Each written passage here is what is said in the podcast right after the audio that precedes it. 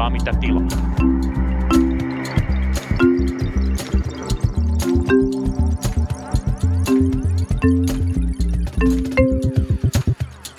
Punakulma on täällä taas notkeaa perjantai-iltaa teille kaikille, rakkaat Punakulman ystävät, myös teille muille.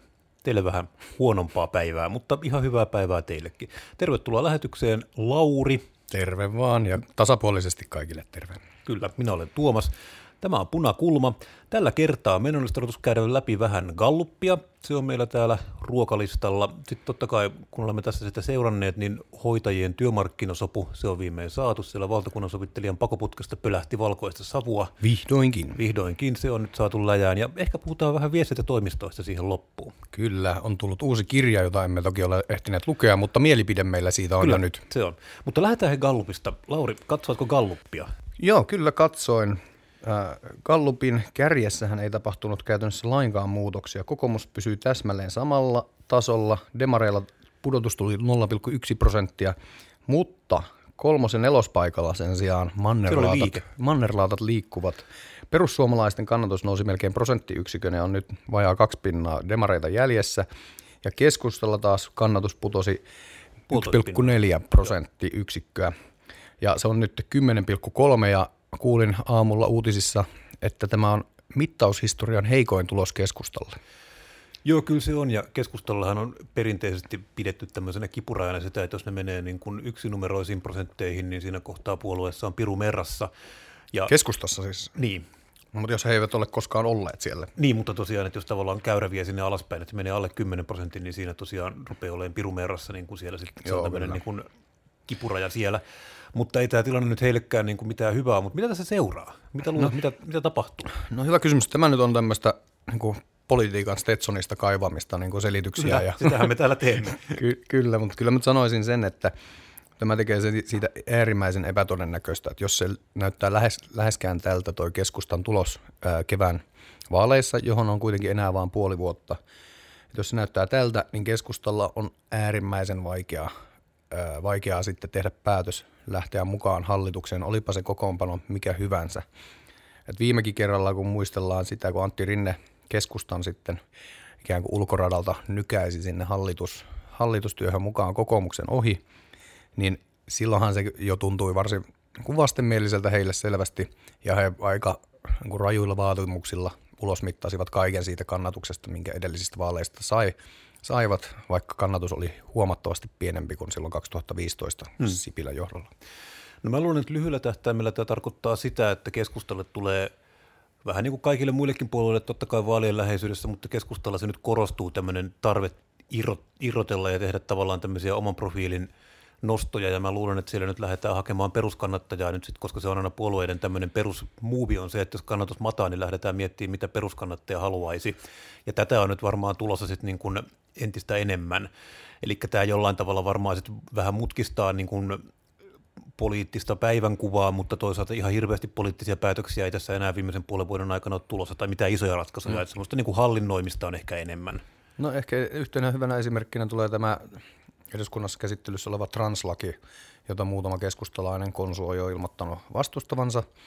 Ja tietenkin tätä hallitusrintamasta repeilyähän nähtiin jo tämän niin sanotun pakkolakikeissin kanssa, kun osa vassareista äänesti sitä vastaan ja voivat vedota siihen, mutta niin sanottu perseilyn määrä varmaan tulee kasvamaan. Se nousee joo, ja tosiaan varmaan juuri tämä vassareiden antama esimerkki siitä, että tämmöisistä niin kuin isoista oman tunnon kysymyksistä sitten niin kuin on ihan saalittua niin kuin lähtee hallitusrintamasta lipeämään, niin tätä tullaan kyllä näkemään. Se, onko sillä nyt erityisesti vaikutusta, niin mä en oikein usko siihen. Mä myöskin olen vähän sitä mieltä, että tämmöinen peruskannattajan tavoittelu on kaikilla puolueilla aina ihan DNAssa, mutta yksi ainoa puolue ei sitä koskaan mitään hyötynyt. Ei se tavallaan, ei se sillä niin kuin nouse. Ja mä luulen tavallaan keskustalla, mitä puhuit taas, mä oon ehkä vähän eri mieltä siitä, että kyllä keskustassakin se on niin kuin tavallaan se kalkyyli menee sitten sillä tavalla, että pysytäänkö siellä. Johto kyllä tietää, että nämä loistonpäivät, jolloin Sipilä kellotti 25%, niin ne ei koskaan enää palaa. Mutta se on sitten eri asia, että saadaanko tämä tieto sitten jollain tavalla niin kuin kenttäväelle tai tälle niin kuin peruskannattajille läpi, että tämä on nyt tavallaan se uusi normaali ja tällä pitää mennä, koska kyllä tavallaan tämä kuvio näyttää siltä, että ihan tällä 80-90% kannatuksella keskusta pystyy hallituksessa saamaan ihan ne kaikki omat tavoitteensa läpi. No edelleen se vaankielipuolue, ne pystyy edelleen käyttämään sitä asemaansa hyväkseen, toki vaan paljon pienemmällä kannatuksella. Ja se ei ole keskustalle mitenkään helppoa, koska ne on yleensä ollut tavallaan semmoisessa asemassa, että ne on ykköspuolue tai opposition ykkönen. Ja sitten yhtäkkiä ne joutuukin olemaan samassa roolissa, missä kenties vihreät tai vasemmistoliitto on ollut aikaisemmin, niin tämä on niin kuin identiteetillisesti heille vaikeaa. Kyllä siellä laskee osataan ja tiedetään, että tämä kyllä kannattaa tämä diili lähteä hallitukseen, koska kaiken saa läpi. Eilenhän oli esimerkiksi nyt välikysymys tästä energiapolitiikasta perussuomalaisten, KD:n ja liikkeen toimesta. Niin kuin aikaisemmissa jaksoissa ollaan puhuttu tästä sähkö- ja energiakriisistä, niin tämä erityisesti tulee näkymään ja tuntumaan tuolla niin sanotulla paljon ja trampoliinisuomi linjalla, siis vähän niin kuin isompia kaupunkien ulkopuolella, missä on isompia asuntoja, sähkölämmitteisiä asuntoja, niin mä luulen, että tätä niin kuin ruuvia persut tulee vääntää entistä enemmän, ja jos telkkaria, lineaaritelkkaria katsoo tai elokuvissa käy, niin on jo voinut nähdä näitä perussuomalaisten mainoksia, jossa kysellään, että harmittaako sähkön hinta vai mitä siinä nyt sanotaanko. Joo, ja tähän vielä viimeisenä, ennen kuin mennään seuraavaan aiheeseen, niin haluan vielä muistuttaa tosiaan sen, että perussuomalaiset saa aina eduskuntavaaleissa veretsejä saattava vaalivoiton, koska heidän kannattajaprofiilinsa on jostain syystä semmoinen, että he tulee aina äänestämään eduskuntavaaleissa, mutta ei juuri muissa vaaleissa. Ja tätä varten aina kun sitä vertaa sitten edeltäviin vaaleihin tätä heidän tulostaan, niin se on aina niin kuin valtava voitto. Eli tämä ei ole mitenkään niin kuin yllättävää, että perussuomalaiset tässä kohtaa nousee, mutta näin on aina tapahtunut ja näin tulee aina tapahtumaan. Kyllä. Mutta mennään seuraavaan aiheeseen ja puhutaan tosiaan vähän hoitajasovusta. Tämä ehkä tuli ainakin itselleni hieman yllättäen, näinkin pian tämä sopu.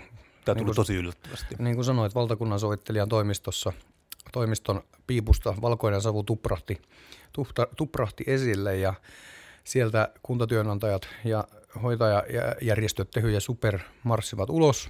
Jokainen julistaa voittoaan tässä työkiistassa ja suoraan sanoen itselleni on vieläkin hieman epäselvää, että kuka sieltä nyt tuli voittajana, saatiinko sitä mitä haluttiin ja ennen kaikkea mitä luvattiin. Niin, no siis semmoiset, mitkä on riidattomia asioita on tosiaan siis se, että tietyille ammattiryhmille hoitajista luvattiin 600 euron kertakoronakorvaus. Tästä on kaikki samaa mieltä, että tämmöinen tuli. Ja sitten se, mikä tiedetään riidattomasti, on se, että tavallaan tämä keväällä jo neuvoteltu kunta-alan diili koskee totta kai hoitajiakin. Eli siinä oli tosiaan nämä isot palkankorotukset, jotka on tulossa jo sitä kautta. Se oli se prosentti tämän niin sanotun yleisen linjan päälle. Joo, se oli prosentti yleisen linjan päälle ja se on tosiaan niin kuin, se koskee myös nyt niin kuin tavallaan taaksepäin hoitajia ja se on kuuluu heille näin. No se, missä tässä nyt on ollut tämmöinen aika iso epävarmuus, on sitten se, että mikä tavallaan tämä oli tämä, mistä niin kuin lopussa muuten sovittiin. Siinähän tosiaan puhuttiin sitten tästä uudesta palkkaohjelmasta. Ja ehkä tämmöinen isoin erimielisyys niin kuin viestinnällisesti riippuu siitä, täällä on siis spinningiä enemmän kuin Elixia spinning-tunnilla, mutta tosiaan tämä isoin erimielisyys riippuu siitä, että oliko tässä nyt niin kuin kyse näiden niin sanotun palkkaharmonisaatiorahojen käyttämisestä, eli laskettiinko ne tavallaan tämmöiseksi niin kuin voitoksi, vai oliko tässä kyse sitten niin kuin jostain ihan tavallaan uudesta palkkaohjelmasta, joka tulee tähän päälle. Ja palkkaharmonisaatiolla tarkoitetaan tietysti sitä, että kun meillä aloittaa näitä hyvinvointialueita, niin osana tätä pakettia harmonisoidaan siis samojen tehtävien. Samasta työstä samaa palkkaa. Niin, samasta työstä käytännössä maksetaan samaa palkkaa. Ja niin kuin se kysymys tietysti tässä yhteydessä on se, että oliko tämä niin kuin NS-lakisääteinen asia sellainen, mitä edes pystyttiin tuolla valtakunnan sovittelijan toimistossa sopimaan tai testissä sopimaan.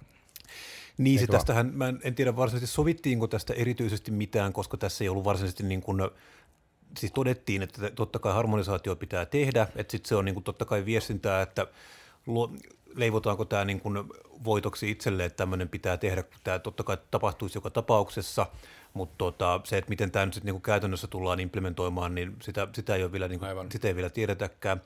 Se mikä, no tässä on vielä pari asiaa, että totta kai sitten ensimmäisenä täytyy sanoa, että Superillahan on niin kuin jäseniä, jotka työskentelee myös muualla kuin tällä terveydenhuoltoalalla, ja esimerkiksi tänään oli lehdessä juttua niin kuin päiväkodissa työskentelevistä lähihoitajista, mitkä oli vähän myrtsinä siitä, että he eivät saaneet juurikaan mitään tästä diilistä, eli heille tuli pyöreä nolla. Siis niin kuin, saivat tämän niin kuin muiden kuntatyöntekijöiden korotukset, mutta tosiaan niin kuin heille ei mitään niin kuin omaa erityistä ei tullut. Ja tämä tuntuu kyllä jotenkin väärältä. Mulla on niin kova sympatia varhaiskasvatuksen suurkuluttajana. Kyllä tuntuu jotenkin niin väärältä. No siis näinhän se on.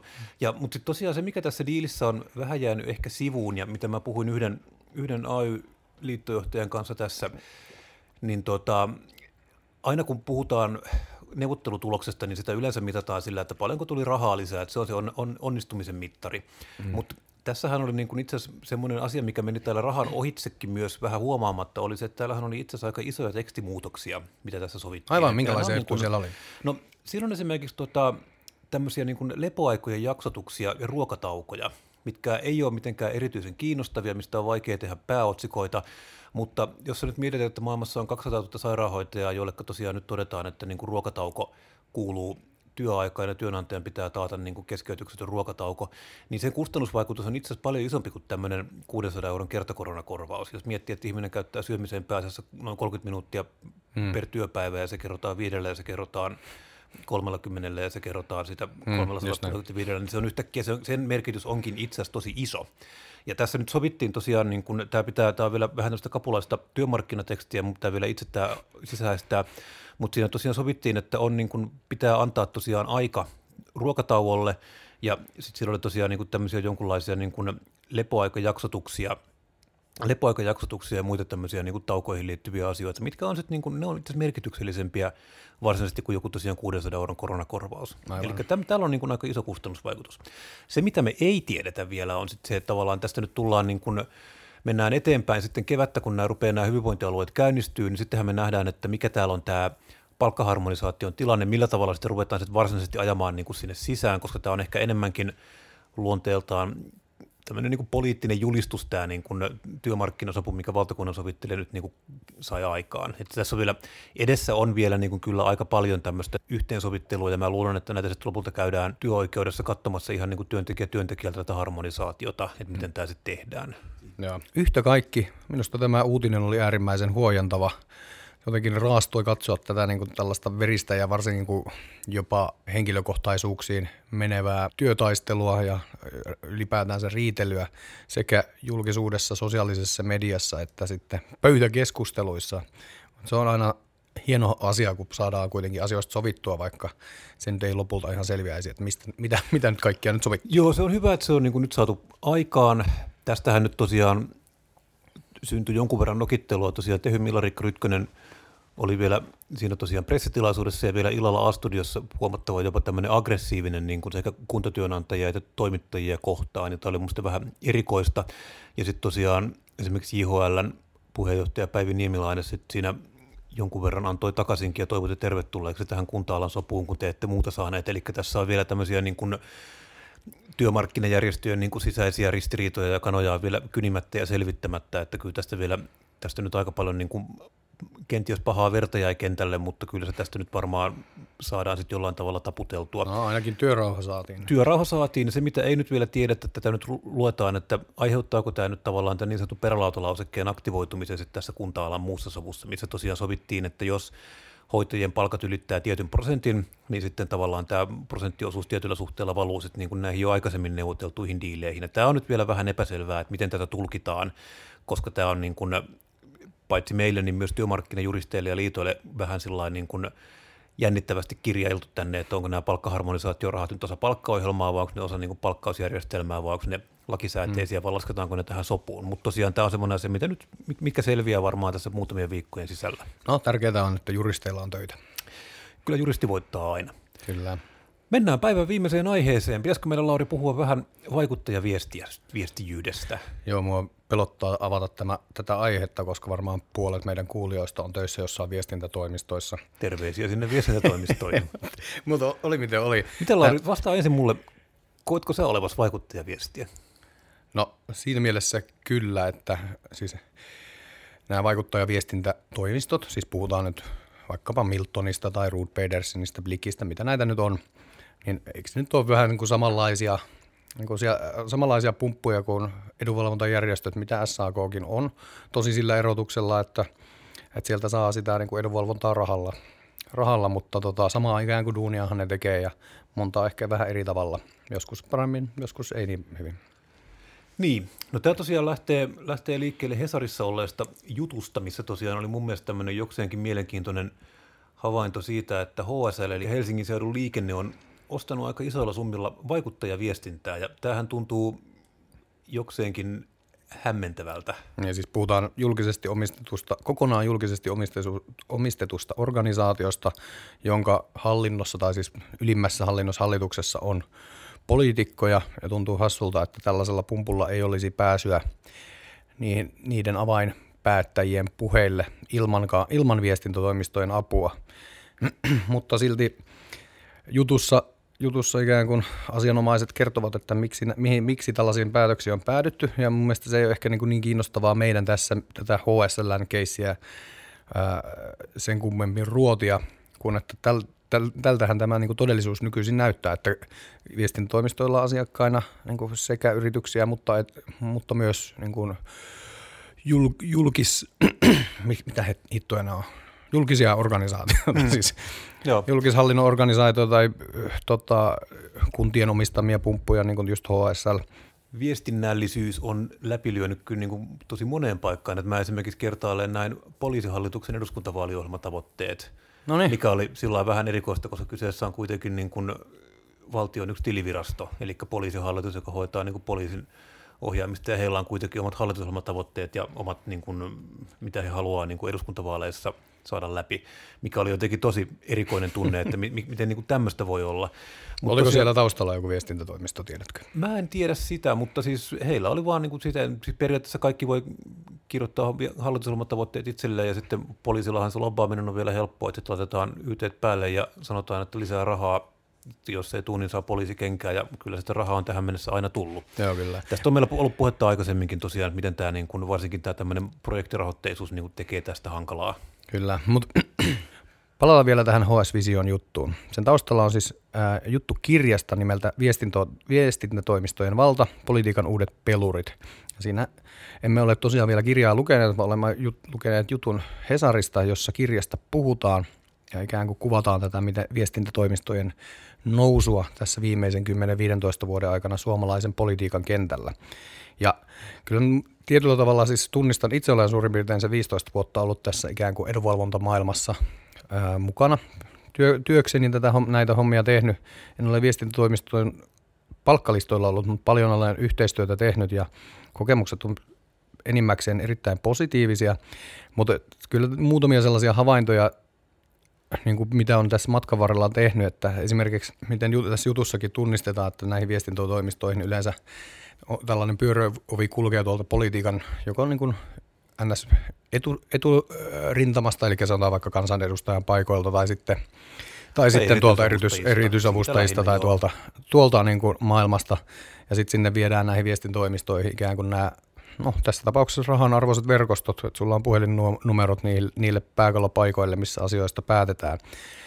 Ja tietyllä tavalla näistä viestintätoimistoista on tullut tällainen 2000-luvun ikään kuin valtiotieteilijöiden mainosmaailma, jossa sitten päästään ikään kuin merkityksellisten asioiden ääreen, että tekee politiikkaa ilman politiikkaa, niin kuin jutussa sanotaan. Niin mä en oikein tiedä. Siis sinällään niin mä en myöskään pidä ollenkaan huonona sitä, että tavallaan tässä helposti vastaliike sitten tähän on se, että me yritetään eristää politiikka viestinnästä ja tavallaan koko maailmasta. Sitten meillä on lopputuloksena niin kuin tilanne, missä meillä on niin kuin ammattipoliitikkoja, mitkä pörisee siinä ammattipoliitikko-hommassaan, jotka yrittää rakentaa itselleen niin kuin muuria tavallaan sitten tämmöisen niin liike-elämän väliin, tai niin kuin toisinpäin, että liike-elämä on sitä, että poliitikot on niin kuin jollain tavalla saastuneita, että näitä ei voi ottaa tänne. Ja mä en ole myöskään varma, että onko tämä sitten semmoinen asia, mikä niin kuin parantaa maailman kokonaishyvinvointia, että meillä niin kuin tosiaan liike-elämä ja politiikka on niin kuin sillä pyritään siihen, että nämä eristetään toisistaan niin kuin ihan täysin. Että sinällään ehkä mä sanoisin, että tämä niin kuin, en tiedä voiko tätä suhdetta niin kuitenkin normalisoida, ja kun siinä tietysti on niin kuin jonkunlainen jännite niin kuin aina, mutta myöskään siis se, että niin kuin tämä asia ei ole ehkä ihan niin mustavalkoinen, että pelkästään meidän pitäisi olla sitä mieltä, että viestintätoimistot on niin kuin jonkunlainen niin kuin politiikan syöpä ja niin kuin politiikan portto, joka tavallaan myy niin kuin osaamistaan niin kuin rahalla. Koska tämä pitäisi tavallaan, niin minäkin teen, että tämä on niin kuin ihan normaalia liiketoimintaa. Siis sillä lailla, totta kai maailman sivu aina on niin kuin politiikkaan vaikutettu erilaisilla niin kuin, vähän niin kuin kulisseissa tulevilla niin kuin tavoilla. Ei tämä ole mikään niin kuin uusi juttu tai mikään uusi ilmiö, tämmöistä on aina ollut. Joo, siis en missään nimessä sille ei ottanut kantaa tähän viestintätoimistojen niin kuin toimintaa niin kuin periaatteeseen tai logiikkaan. Enemmänkin kuvasin tätä mielestäni hauskalla tavalla, mutta kyllä. Ehkä nämä vitsit menee sitten meidän kuulijoilta ohi, jotka on siellä viestintätoimistoissa töissä. Mutta ehkä semmoinen niin kuin, Tämä on nyt enemmän tällaista niin kuin pohdintaa tai arvailua, mutta et kun kuitenkin meillä tätä niin kuin vaikuttamista on aina ollut.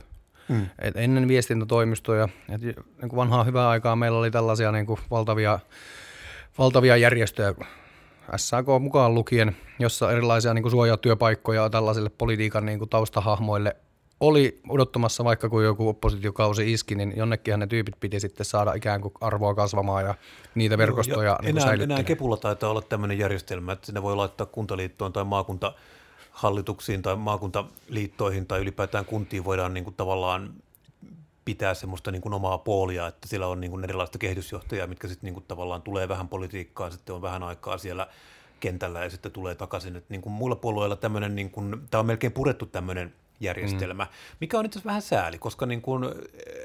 Lisää suojatyöpaikkoja siis. No joo, siis tai mä sanoisin ehkä niin päin, että politiikka, jos joku haluaa politiikkaa tehdä työkseen, niin musta on hirveän niin kuin mukavaa ja se on kannatettavaa ja se, että ihmiset on poliittisesti aktiivisia, on niin kuin pelkästään hyvä asia, ja politiikka nyt ei ole mikään varsinainen kultakaivos, sitä saa ihan kohtuullisen toimeentulon, mutta niin kuin se, että tavallaan jos me ennen kaikkea lähdetään siitä, että poliitikon pitää asua lähinnä pahvilaatikossa, niin ei sekään kuka sitä sitten niinku jaksaisi. Se on musta ihan niinku, pitäisi olla niinku jonkunlainen niinku normalisoitunut suhde siihen, että niinku ihmiset kulkee välillä politiikassa ja välillä viestintätoimistoissa tai välillä jossain ihan muualla tekemässä jotain ihan muuta.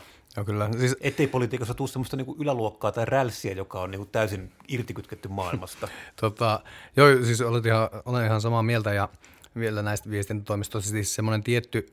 Se ei varsinaisesti ole näiden toimistojen vika, mutta tietynlainen niin kuin piirre, mikä tähän kehitykseen tietysti liittyy, on se, että onko se oikein, että jos näiden niin kuin merkitys edunvalvonnassa korostuu, niin se tarkoittaa sitä, että se, kenellä on rahaa, pystyy ikään kuin pystyy ostamaan sitä vaikutusvaltaa. Et siinä on, se on niin kuin oma keskustelunsa, mutta...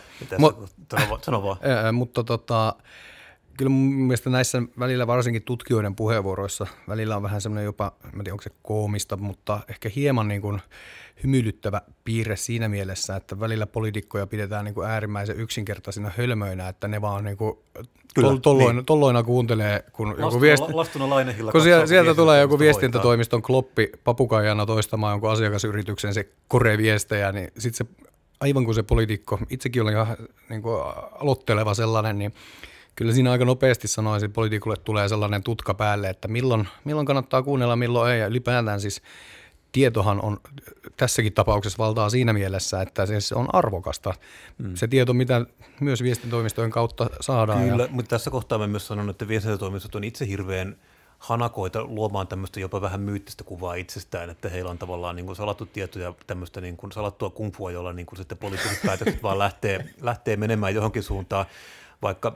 Ei se ehkä ihan niin ole, että se tavallaan se heidän vaikutusvaltansa kyllä on sitten niin kuin, totta kai se nyt on verkostoja ja totta kai kaikkea muuta, mutta ehkä se nyt on kuitenkin pikkusen, impakti on pikkusen tämmöinen niin kuin moderaatimpi kuin mitä he itse ovat mielellään kertomassa, että mitä tällä niin kuin voi tehdä.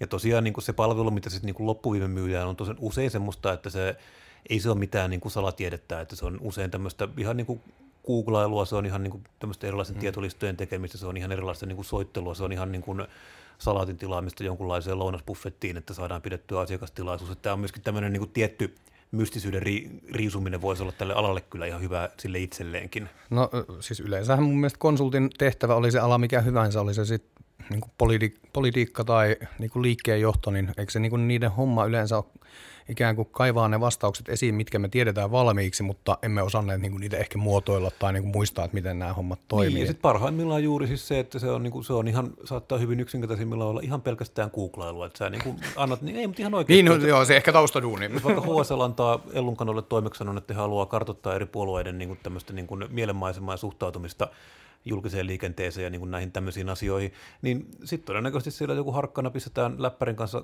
pöydän ääreen ja sanotaan, että lue puolueiden vaaliohjelmat läpi ja katso, mitä siellä sanotaan näistä. Tämä on ihan asia, mitä voi jokainen ihan itsekin tehdä, mutta joskus sitä vaan kannattaa maksaa, useimmiten ei, mutta tämä on se, mitä myydään. Okay. Siinä tavallaan ei ole tämmöistä niin kuin suurta mystistä auraa siinä, ei välttämättä ole sitten kuitenkaan niinkään siinä varsinaisessa työssä. Mutta lupaamme palata asiaan, kun olemme lukeneet kirjan varsinaisesti. Se on tulossa vasta ja me voitaisiin tosiaan nyt lukea se ja kenties sitten vaikka soittaa kirjan kirjoittajalle. Kirjan kirjoittajalle tai sitten otetaan joku niin kuin syytetyn penkille tuohon noin Tuohon on jostain viestintätoimistosta joku supliikki. Kyllä, voitaisiin ottaa tänne viestintähenkilö syytettäväksi. Joo. Mutta meillä rupeaa aika loppumaan. Kiitoksia kun kuuntelitte. Tämä oli Punakulma ja minä olen Tuomas Saloniemi ja sinä olet ilmeisesti edelleen Lauri Muranen. Täällä ollaan. Mahtavaa. Hyvää perjantai-iltapäivän jatkoa teille ja me palaamme asiaan ensi viikolla. Mukavaa viikolla. Moi moi.